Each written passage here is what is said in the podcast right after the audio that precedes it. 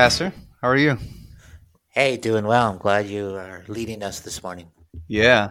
So some people have been wondering about our our our podcast name, Kaisis, which means we have a, a new audience. Isn't that great? That is. Yeah. So for for those of you who who are new, Kaisis actually is comes from two Greek words, kaine kitisis, which means new creation. We thought it would be kind of kind of cool, something different, uh, something that will catch people's attention, which is why we we kind of mixed those two words together. But that that's what kaisis means. Didn't um, didn't you used to start with "Hi there"? yeah, no, Pastor, don't bring that up. It's really embarrassing. A few of my friends found that, and yeah, they made fun of me. It wasn't great audio at first. That always reminded me of uh, uh, Freddie Boom Boom Washington. You don't know who that is, but in no. the seventies, he would always say, "Hi there," and that's a that's a great show from the golden age of television that only certain listeners will know what I'm talking about. Oh, well, I don't know, Pastor, but does it sound? I wouldn't want to be compared to that guy. All right, what are you leading us with today? So today we're gonna go over the theme of exile in the Old Testament and how it relates to the New Testament. And the reason I brought this up is because, as y'all heard last week, I have worked in a apartment ministry, and I was talking to the, one of the kids once, and I asked him, "Hey, um, where are you from?" He said, "Well, I'm from Malaysia. My family's from Burma." He's about in the third grade, and I asked him, "Hey, tell me a little bit of your story. How how did you come here?" And he said, uh, like so casually, he was like, "Well, people with guns came, and we had to leave." And then just proceeded to go play Jenga with his friends. and I was so surprised. I was like, "Wow, these these kids don't don't yet understand the weight of their experience." And it's kind of just interesting uh, to hear each and every one of their stories, including that of my own mother, who had to uh, flee her own country, El Salvador, because of the aftermath of the Civil War. So these modern examples of exile, you know, are kind of interesting because they help us understand the Bible. Because in these stories, I mean, you you you you hear these stories of losing your home, losing your sense of safety, losing goals and dreams, sometimes losing family, feeling disoriented and feeling lost. And that these modern experiences, you know, kind of help us understand how understand the Bible because this theme of exile permeates the story of the Bible from the very beginning. And it seeks to highlight our own spiritual dilemma that that sin and death create a distance between us and between God. Now, Pastor, what, what are your thoughts on how exile is reflective of our own spiritual state? Because, in one sense, God is everywhere. We can't escape him. So, how does exile make sense in the story of the Bible? Yeah, in the Old Testament, exile is the summary of our experience after the fall, where Adam and Eve were exiled from the presence of God. And we talked last week about symbolism. Yeah. And in the Old Testament, east is an important symbol hmm. because Adam and Eve are exiled east, hmm. away from the garden. And so Cain murders his brother and he's driven further east. Hmm. And so the symbol is the further east you go, the farther from God you are. So we've all been exiled to the east. We're all surviving in this dysfunctional life where nothing is as it should be. And so throughout the Old Testament, um, like in Ezekiel, we have the temple. When God's glory departs, it travels east. Hmm. Um, exile, I mean, Ezekiel sees a restored, glorious temple, and God moves back in from the east. Hmm. And so, you know, even Genesis 11 12, as people moved eastward, they found a plain in Shinar and settled there. The Tower of Babel was built in the east. And that's man trying to make a life for himself apart from God. And so everything, and, and there's a famous book called East of Eden by Steinbeck, but, and he was capturing this idea. So west in the Bible is where God is, symbolically, where God's presence. And so to go west is to go back to Eden or to go back to the temple. Hmm. And so in Genesis 3:24, he drove out the man and he placed cherubim at the east of the garden. Yeah. Which guards the way to the tree of life. And so exile is the dominant description of mankind after the fall. That idea of exile, we're away from God, yes. and and uh, I'll let you develop that. But yeah, that's if you remember, East is symbolic. It'll mm. help you in some of understanding why direction is so prominent in the Old Testament. Yeah, no, that's that's great because I've always personally kind of wrestled a little bit with with that because like I said, God is everywhere. What does it mean that we are sent east away from God? But even like you said, east or exile are symbolisms that in one sense it is symbolic, but it is real in that we are spiritually, you know, drawn away from God. And so that that that's really helpful. So our our sinful plight is described in the Bible, as you said, as exile, and it does this in three ways. Exile is manif- our sinful exile is, is is described in three different ways. It's one, it's departure from the homeland. Two, enemy oppression in the homeland, and three, the departure the departure of God's presence from among the people. And sometimes all these kind of overlap. But where do we see this first happen? And as as you just said, it happens first in Genesis. And something that we've been doing implicitly through our episodes is is is seeing the Adam and Eve story as the DNA of the biblical narrative. That the themes found in Genesis in this story are repeated and further developed throughout the other books of the Bible. So, um, in in the beginning, you have Adam and Eve, and they are given a garden and they just have one condition adherence to God's one law. They're able to dwell in the land, they're able to multiply in it, prosper, and the land will provide for them. But as we know, they disobey. But what's interesting is that they don't just die, they don't just cease to exist. Yes, death enters into the world, but something more sad and terrible happens. They are exiled from the garden, exiled from their homeland, and most importantly, exiled from God's presence as you just quoted Genesis 4:24, um, he drove out the man, and at the east of the Garden of Eden, he placed a cherubim and flaming sword that turned every way to guard the way to the tree of life. So, consequently, because of their sin, the threat of death um, was always in the presence of men and women, men and women, and as we just said, the land is now against Adam, not for him. He is now in exile from God's presence, from prosperity, from the homeland. So, Pastor, do you have any, any thoughts on how the Genesis story helps us understand the rest of the biblical narrative? Yeah, what you said is so key because the fall of Adam comes so quickly. Hmm. I mean, it's just there in, in one passage and then it moves on. And yet, that is the very key to the Old Testament story. And what we have with Israel is a recapitulation or the, the garden and the fall replayed again. Hmm. and this time not quickly, but over centuries. Yes. And so Adam is now a nation, Israel. Adam was a son of God, Israel's a son of God. They're given a covenant head position, they're given a covenant. And so Israel's forming is described as a creation. Hmm. And so as Adam and Eve are exiled from the land and they go east. Israel, as they break the covenant with God, they're exiled out of the land and they're sent east. Hmm. And so, what happened with Adam and Eve happened so quickly that the Lord replays it over a long period of time in a very vivid picture. Hmm. Th- this is Adam in the garden, given all these benefits a land of milk and honey. And this is what happens when they break the covenant and they're exiled out. And you can see the hearts of these people.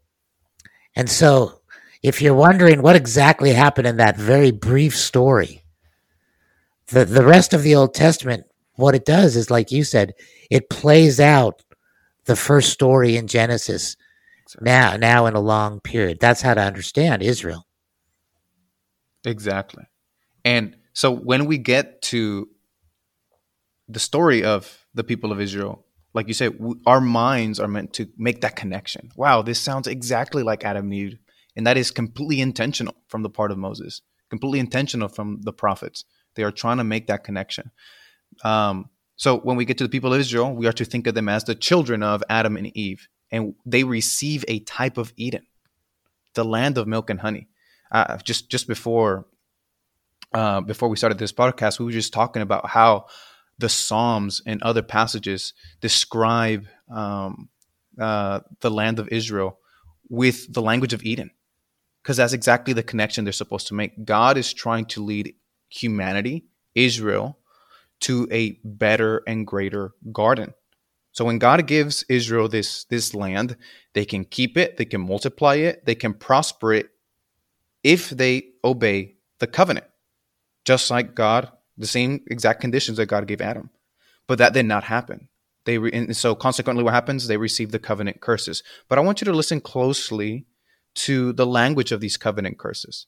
Deuteronomy 29, 28 says, and the Lord uprooted them from their land in anger and fury and great wrath and cast them into another land as they are in this day. And this exact event that's described here happens repeatedly throughout the history of Israel. They receive oppression from the Canaanites. They are led captive by the Babylonians, by the Persians. They are under Roman oppression during New Testament times. I mean, this is not only a rep, a fulfillment of Deuteronomy, but also, like you said, a repetition of what happened to their first parents. Just like Adam and Eve, Israel is sent out of their own garden. But now the story doesn't stop there. For for many of the prophets, this is the problem that needs to be resolved. A renewed people that can return to the land and return to God. And we're gonna we're gonna um, we're going to kind of take a closer look into the solution. But what I want you to have in mind is how closely related um, Israel's exile is with the Genesis story. So, Pastor, do you have do you have any thoughts on on this connection? Yeah, it just reminds me of your sermon on Nehemiah, hmm. where Nehemiah has they've experienced exile, now they've returned. Yeah. And so the question is, is the exile really over? Hmm. Are we back with God again because we're in Jerusalem in the temple? Or is the exile a picture of something? Are you, are we still actually captive? Yeah. And that's the question the book raises, and it's very clear by the end. They're captive in their own sins. They cannot follow the law of God. Their hearts are still hardened. And Nehemiah is very frustrated with that. So that theme of exile permeates Nehemiah and it raises the question is this really the return? And you're going to talk about the return now, but uh, it reminded me that was the theme of your sermon. Yeah, no, that, and I'm about to mention a little bit about it because, so if we if we are immersed in this story, we are to think that if the problem is exile, then the solution is return. And God, in His law, when God speaks to Israel, He promises exactly that. The solution to your exile is return. In Deuteronomy 30, verse 4, Look at the language. If your outcasts are in the uttermost parts of heaven, from there the Lord your God will gather you, and from there he will take you. And what does Jeremiah do? He grabs, uses the language of Deuteronomy, and he says, I will fulfill to you my promise and bring you back to this place. And the reader is supposed to say, Man, that's wonderful. Yeah, I mean that's that's wonderful. That's that's a solution to our plight. That's a solution to Adam and Eve's problem. That's a solution uh, that uh, to Israel's problem. Yeah. But the question remains how would this happen? How will return happen? And many Jews struggled with this question because it was a struggle because, like you said, they, they there is a moment in Israel's history where they do return from Babylon, but they start questioning is this true return? And books like Ezra and Nehemiah highlight how this is not really true return. Because although the people of Israel physically return, their hearts are still in exile. Their hearts are still in Babylon. So you have this one question How will return happen? And there are many ways Jews have tried to answer this. Because when we get to the New Testament, we found that there are many groups answering these questions. For example, we hear about the Pharisees, we hear about the Sadducees, we hear about the Essenes, and in history, we hear about the Qumran community. And all these different Jewish groups had different answers to this question. The Sadducees said, we ought to only follow the Pentateuch. The Pharisees will say, no, the Pentateuch and the prophets with our own interpretation. The Essenes, the Essenes and the Qumran community will say, no, we must leave society, go to the desert, and follow the law. This is how we return. And this is just an example of how they were wrestling with this question. And in many ways, the struggle to this question is still ongoing to this day. But Pastor, do you have any, any thoughts on how the Jews wrestled with this question of return? Yeah, it was really tough for them because on one level they were back. I mean, they were in the land of Israel and they had a measure of freedom to worship God according to their conscience. But at another level, the Romans were still in charge and many Jews were um, dispersed throughout the world. And so, in their minds, the Messiah would come and all the Jewish people would come back to Israel. And that's when you'd have the return. But what I find fascinating is the, the genealogy of Christ in Matthew 1. The theme of that is exile. Hmm. And as it speaks of the exile, it, it, verse 12, after the exile to Babylon, and then it lists more names in the genealogy. Hmm but it never mentions the return. No.